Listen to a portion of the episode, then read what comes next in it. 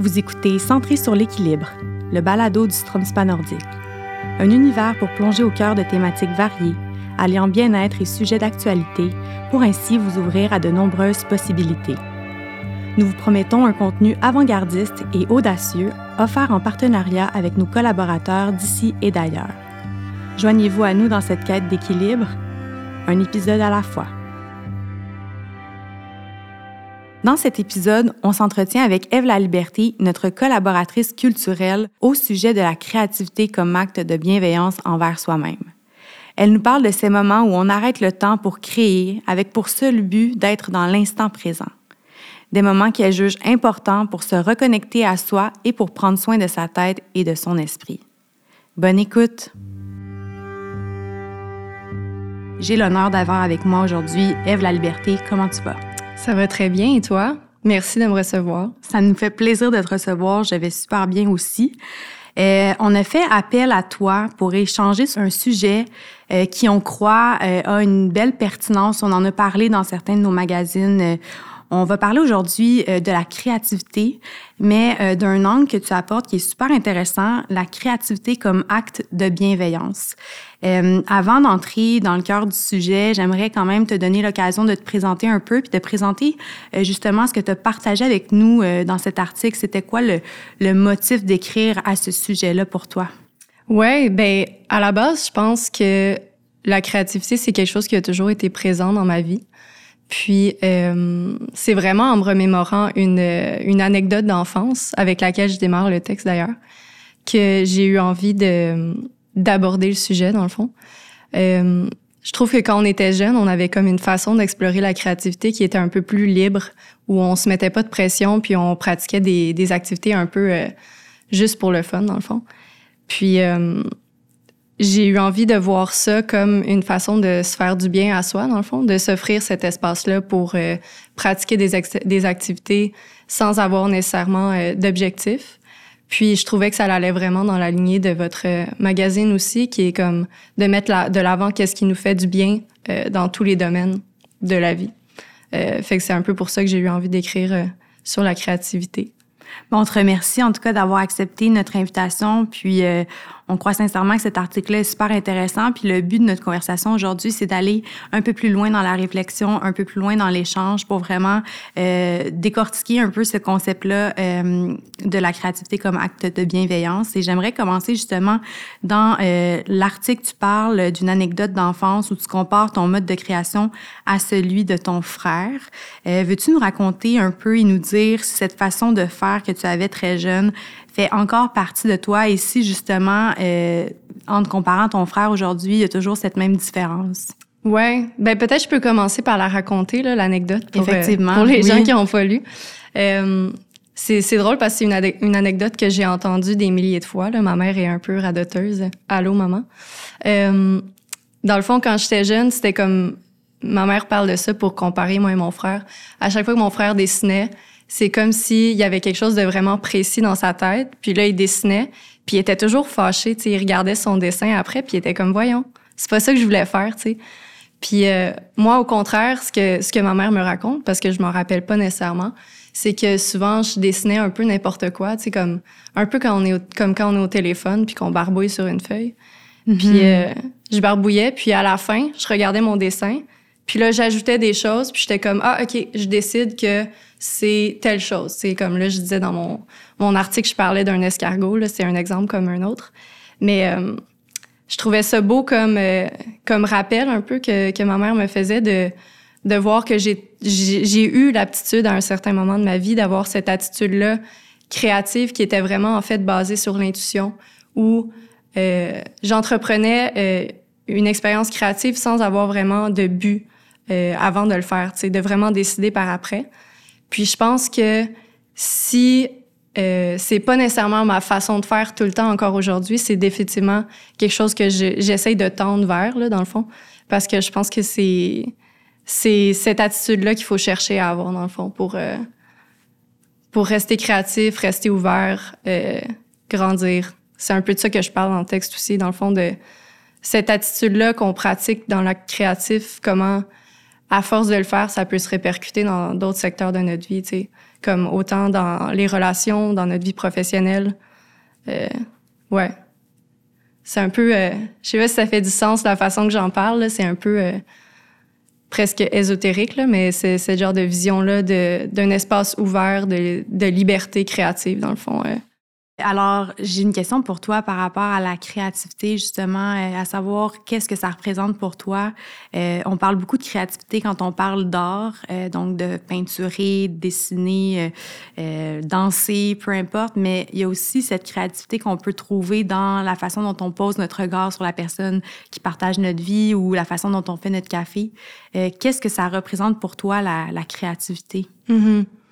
Ben, c'est ça, j'aime beaucoup les exemples que tu donnes. Je, trouve que justement, on, se limite trop souvent à la vision de la créativité comme quelque chose d'un peu inaccessible ou de réservé à une élite euh, créative qui a des idées un peu euh, magiques, tu sais.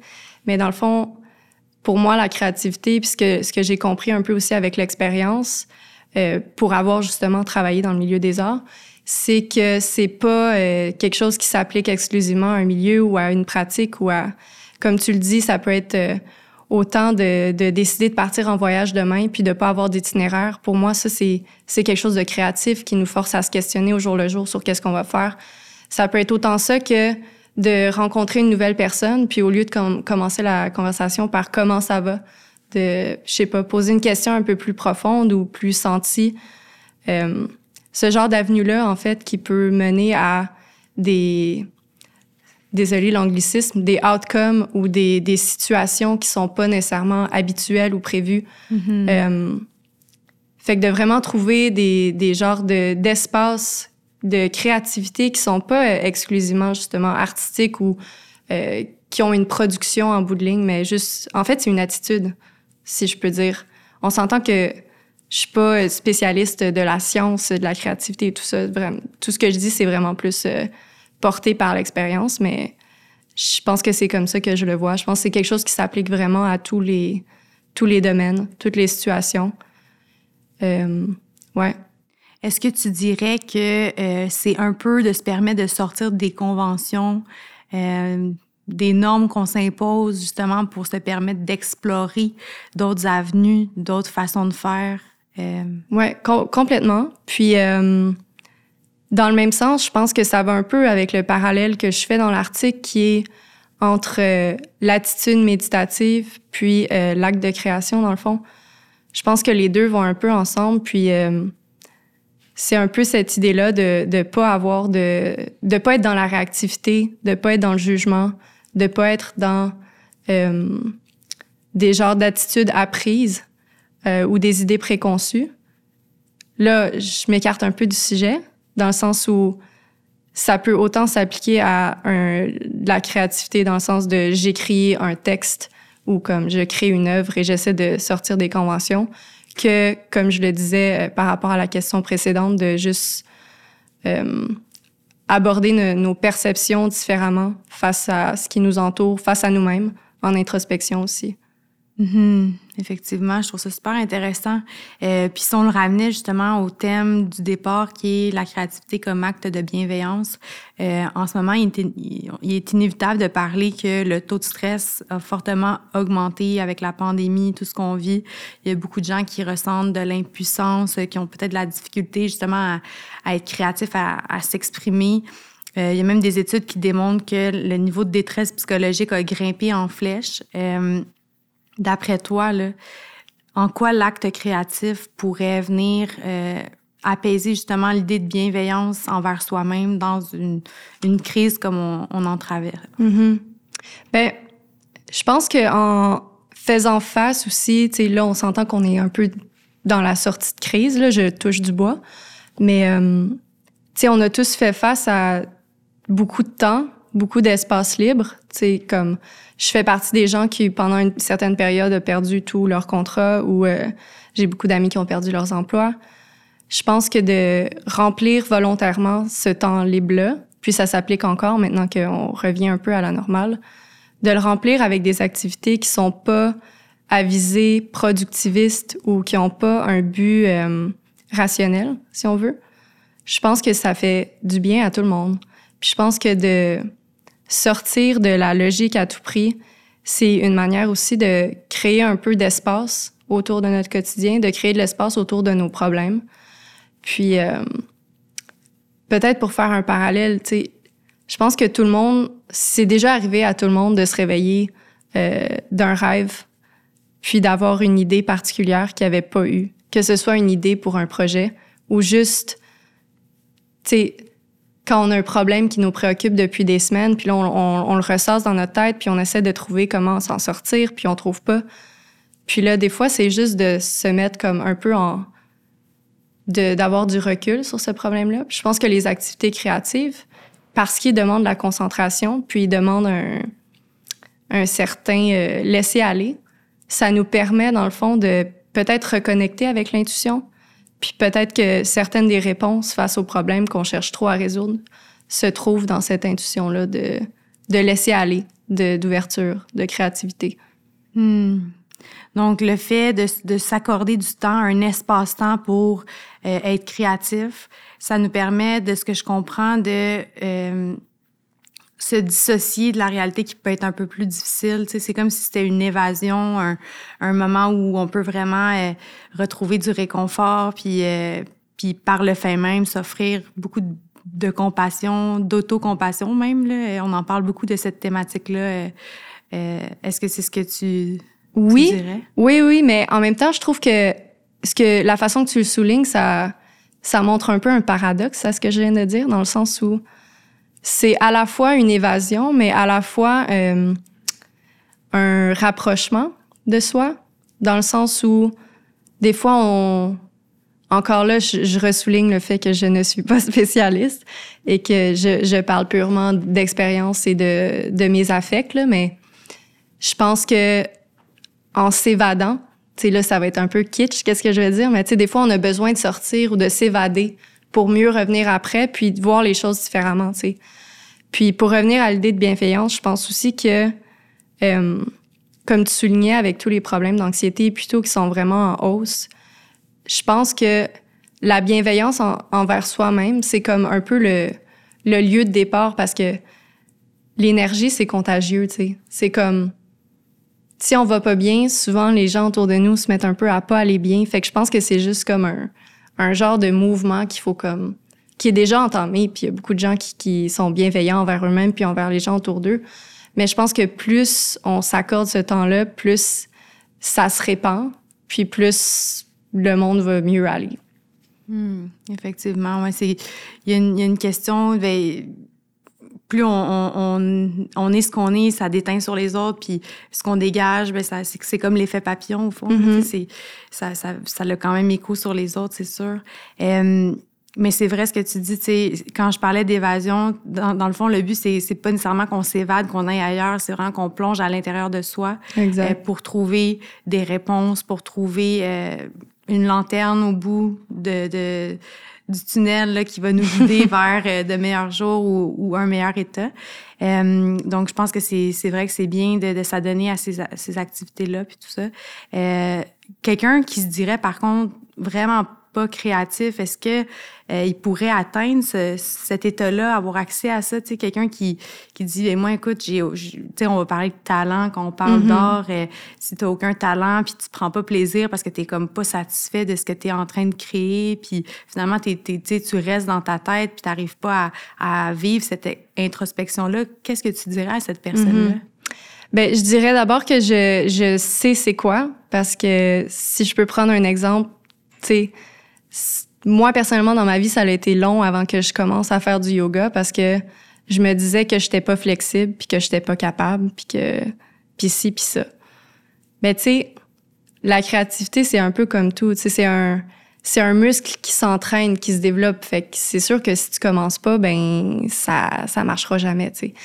Je pense qu'après, c'est sûr que si on est quelqu'un qui qui est pas euh, qui se croit pas talentueux parce que d'abord moi je pense que tout le monde est talentueux là au fond d'eux. Mais c'est sûr que peut-être pas commencer euh, par l'activité qui nous fait le plus peur ou qui est le plus loin de nos intérêts tu sais. Euh, faire du coloriage tu sais à la limite s'acheter des cahiers juste à remplir à colorier en couleur. Je pense que tout le monde est capable de faire ça. Puis juste l'attitude que ça demande le temps que ça demande selon moi, c'est ça a un peu le, même objectif, dans le fond, qui est juste de décrocher puis de, de s'adonner à quelque chose qui est en dehors.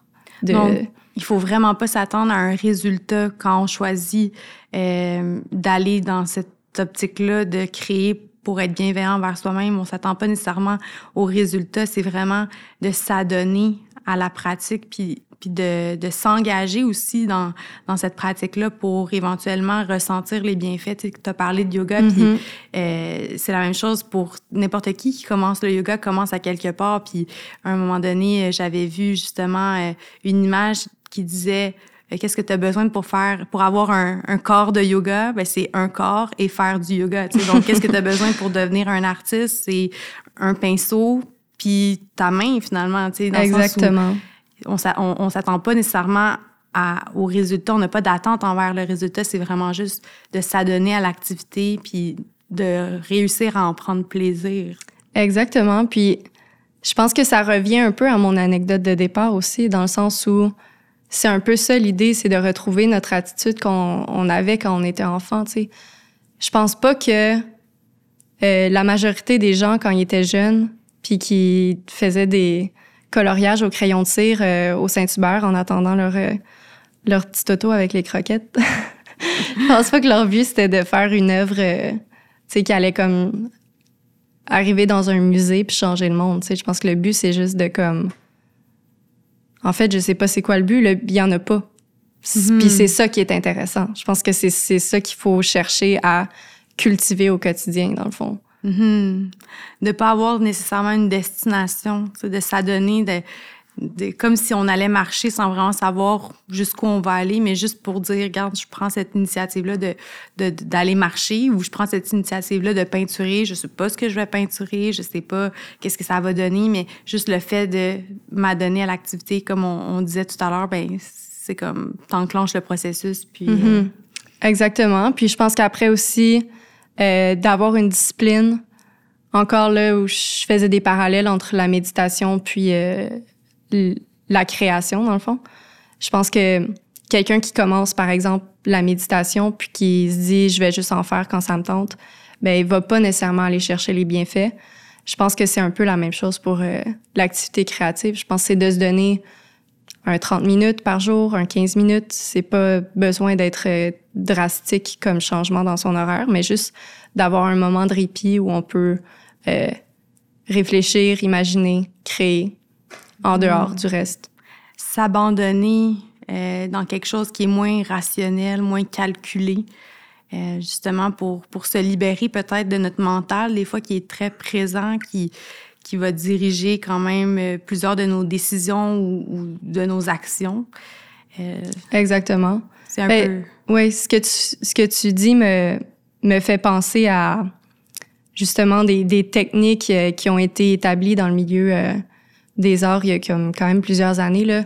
Justement, des genres de principes de création, comment on appelle ça? Le cadavre exquis. Oui. Où on va dessiner avec des euh, avec plusieurs personnes, mais on voit pas ce que l'autre a dessiné, ou encore l'écriture automatique, qui est une pratique où on fait juste écrire le, le fil de nos pensées sans arrêter.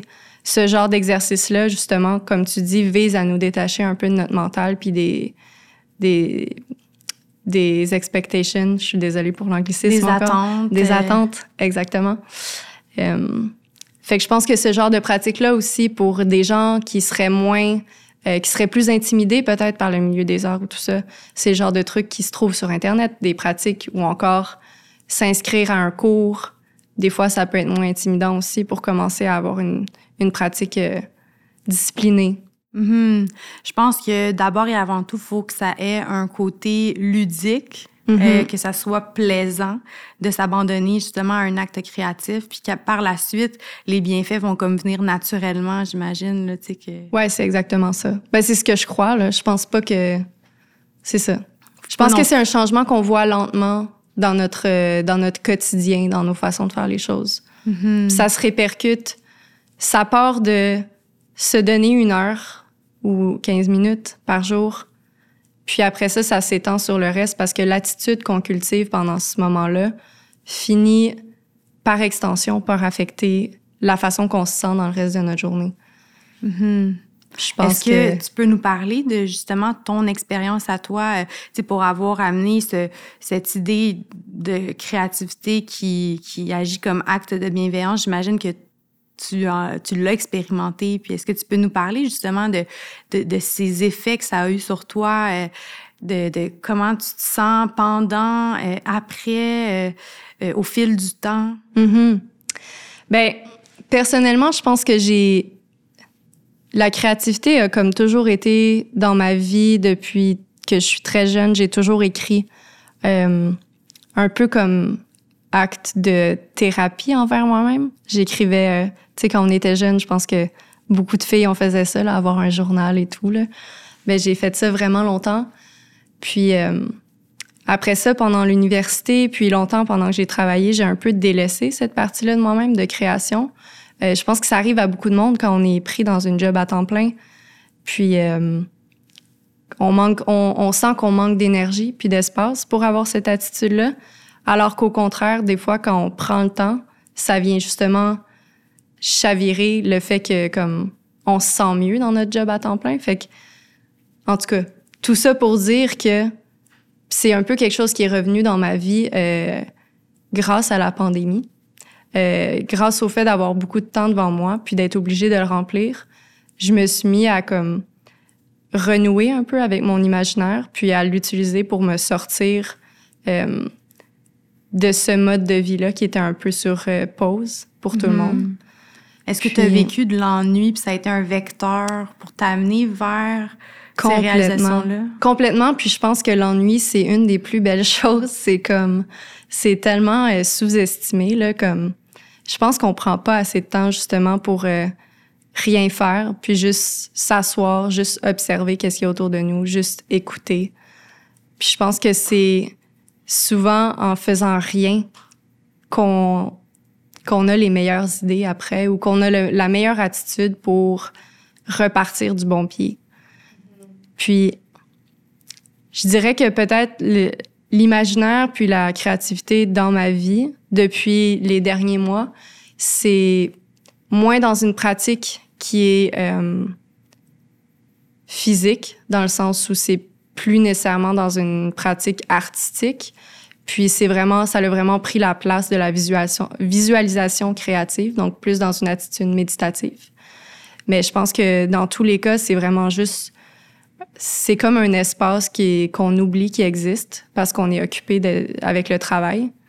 Mais je suis convaincue que pour beaucoup de gens, c'est comme un atout. C'est la clé pour régler plusieurs des problèmes qu'on a, en fait. Mm-hmm. Puis justement, euh, concrètement, les effets que ça a sur toi, notamment euh, les effets dans tes mental, euh, euh, pourrais-tu m'en parler? Ouais. C'est assez intense. Je pense que c'est l'addition de cette attitude-là avec beaucoup de choses. Là. Bon, c'est sûr que comme je dis pas que commencer à faire euh, du dessin 15 minutes par jour et votre vie va changer. Là. On s'entend que c'est c'est de mettre plusieurs choses en place pour se sentir mieux au quotidien.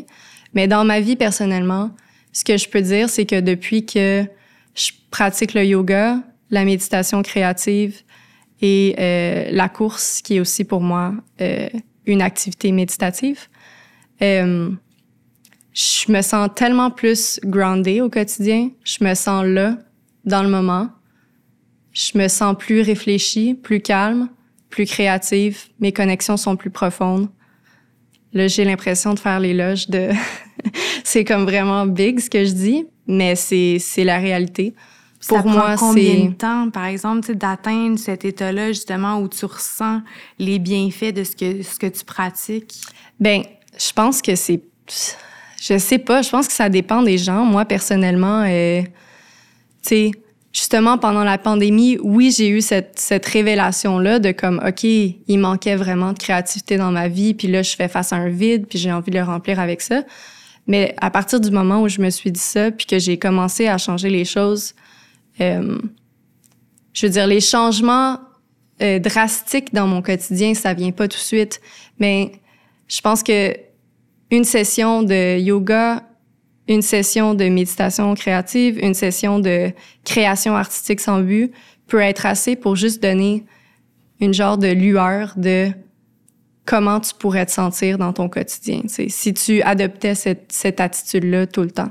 Sur un, long, un plus long terme. Exactement. Puis je pense que c'est à force d'avoir des genres de petits aperçus de moments de calme, de bien-être, qu'on se donne à soi-même envie de retourner dans cet espace-là. Puis, euh, à force de le cultiver, dans le fond, ça prend de la place. Puis, à un moment donné, ça devient...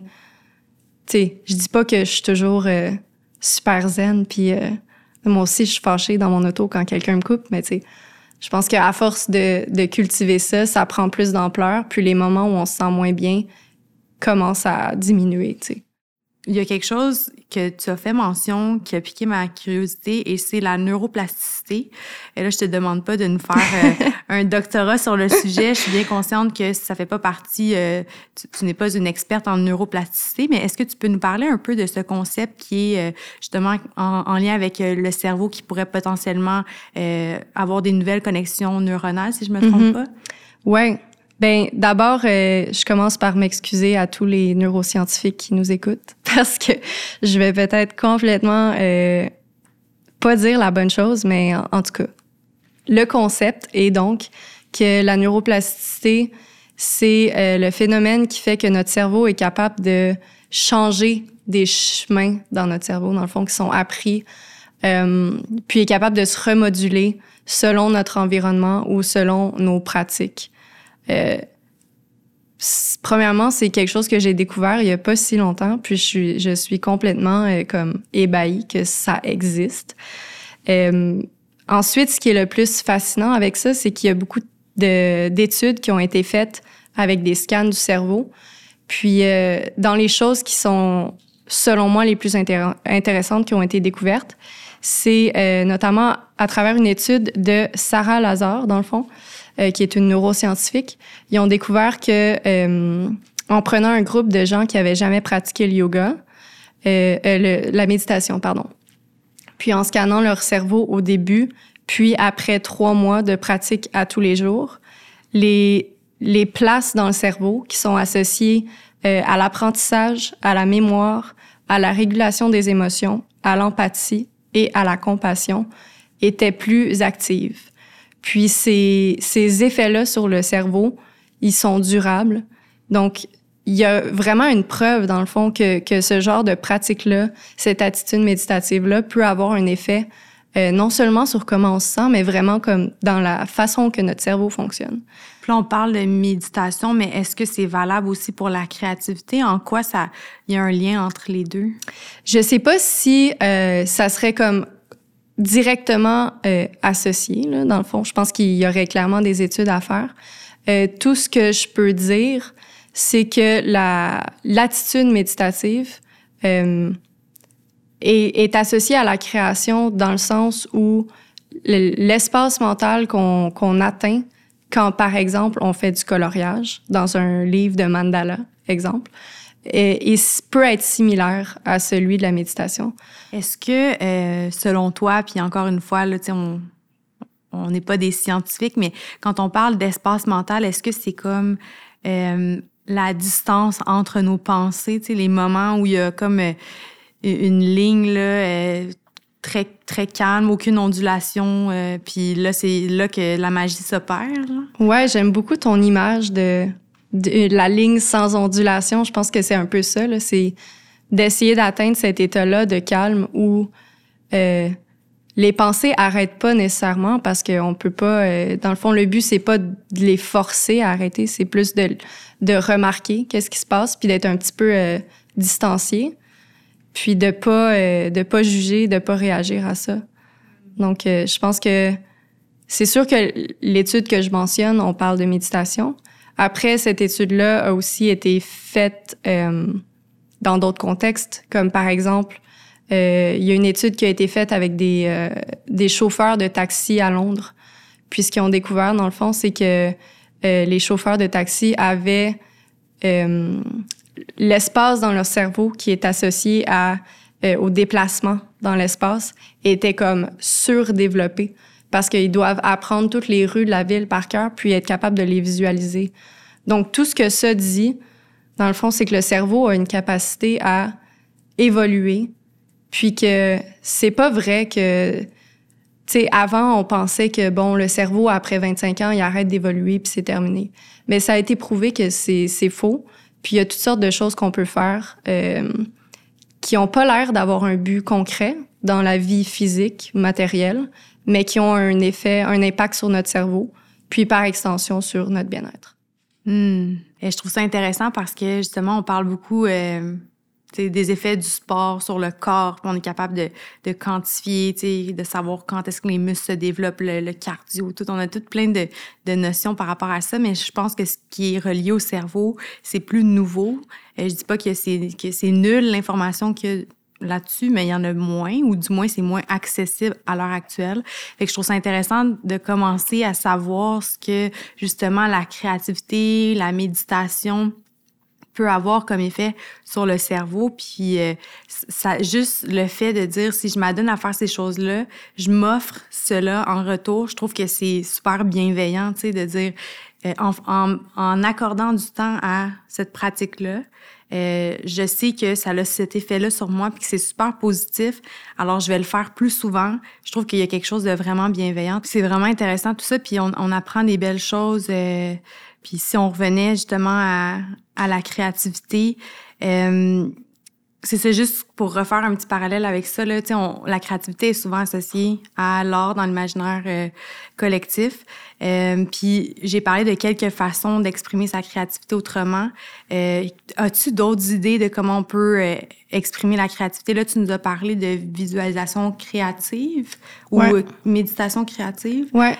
J'aimerais justement en apprendre plus sur cette pratique-là. Ouais. OK. C'est assez nouveau dans ma vie, ça dans le fond, la visualisation créative, c'est euh, une pratique de méditation. Puis là, je suis désolée, je, vais pas citer la personne qui, qui a inventé ça parce que j'oublie son nom. Mais bref, euh, c'est une pratique de méditation où on, on utilise le calme puis la concentration pour imaginer euh, des situations, des endroits. Euh, ça peut être très, très large. Ça peut être de se créer un espace psychologique qui est comme un vrai endroit, puis aller dans cet espace-là à travers la méditation. Ça peut être de visualiser une situation qui, pour nous, est stressante, puis euh, nous voir dans cette situation-là comment on va bien réagir, comment on va réussir. Puis ces pratiques-là d'utilisation de l'imaginaire pour euh, entrevoir qu'est-ce qui, qu'est-ce qui vient ou imaginer des choses qui sont complètement improbables euh, ont un effet sur nous parce que dès qu'on s'imagine que ces choses-là sont possibles, ben ça, de, ça le devient un peu par extension. sais, on dit souvent que les, les seules limites dans la vie, c'est celles qu'on se met nous-mêmes. Ben moi, je suis convaincue que ça, c'est vrai. Puis je pense que justement, à travers la créativité, à travers l'imaginaire, on a la capacité d'aller plus loin que ces barrières-là, euh, en s'autorisant de rêver à des choses qu'on qu'on pensait pas probables. Puis euh, plus vite qu'on pense, souvent ça, ça finit par arriver dans nos vies. Mm Ouais, ouais, c'est vrai. C'est est-ce que c'est un peu comme de la manifestation d'une certaine façon, ou... tu manifestes un peu euh, ce que tu as envie. Ce que tu as envie. Ouais, ben oui, mais je pense que ça peut être fait même, euh, tu sais, sans, sans, euh, sans objectif précis. Tu sais, ça peut être, euh, tu sais, pour donner un exemple, ça peut être juste de, de visualiser un espace naturel qu'on a déjà visité où on se sent bien, juste parce que quand on visite cet espace-là, psychologiquement, on se sent bien. C'est pas obligé d'être fait dans une, un, un objectif de changer euh, notre futur ou d'altérer notre vie, tu sais. Ça peut être fait strictement parce que ça nous fait sentir bien dans l'instant. Hmm, ça, ça revient à la bienveillance. Exact. Ben, c'est ce que j'allais dire. Là, je vois vraiment de la bienveillance, justement, de, de recréer un sentiment qui est réconfortant en se visualisant dans une situation qui nous a, par le passé, amené du bien. Euh, il y a quelque chose de très bienveillant. Là. Puis on a, on a un contrôle j'imagine quand le pratiquant, on vient qu'à avoir un certain contrôle sur les paramètres qu'on met, puis on peut devenir de plus en plus euh, immersif dans notre euh, dans notre façon de visualiser les choses, puis tu sais, intégrer des odeurs, euh, une musique, tu sais, un, est-ce qu'on sent la chaleur même, on peut vraiment aller loin dans la créativité. Là. Ouais, vraiment. C'est exactement ce que tu dis. Tu sais, ça peut être très multisensoriel. On, on peut c'est sûr qu'au début, ça peut commencer par être des images, mais plus ça va, justement, comme on, on pense à la température, on pense aux textures sur le sol, euh, c'est quoi les couleurs de l'environnement, les odeurs. Puis, euh, c'est intéressant aussi parce que je regardais récemment euh, un documentaire où on, on parlait encore une fois du cerveau, puis que les, les endroits qui sont actifs dans le cerveau quand on utilise notre imagination pour créer des choses, sont les mêmes endroits que pour les souvenirs.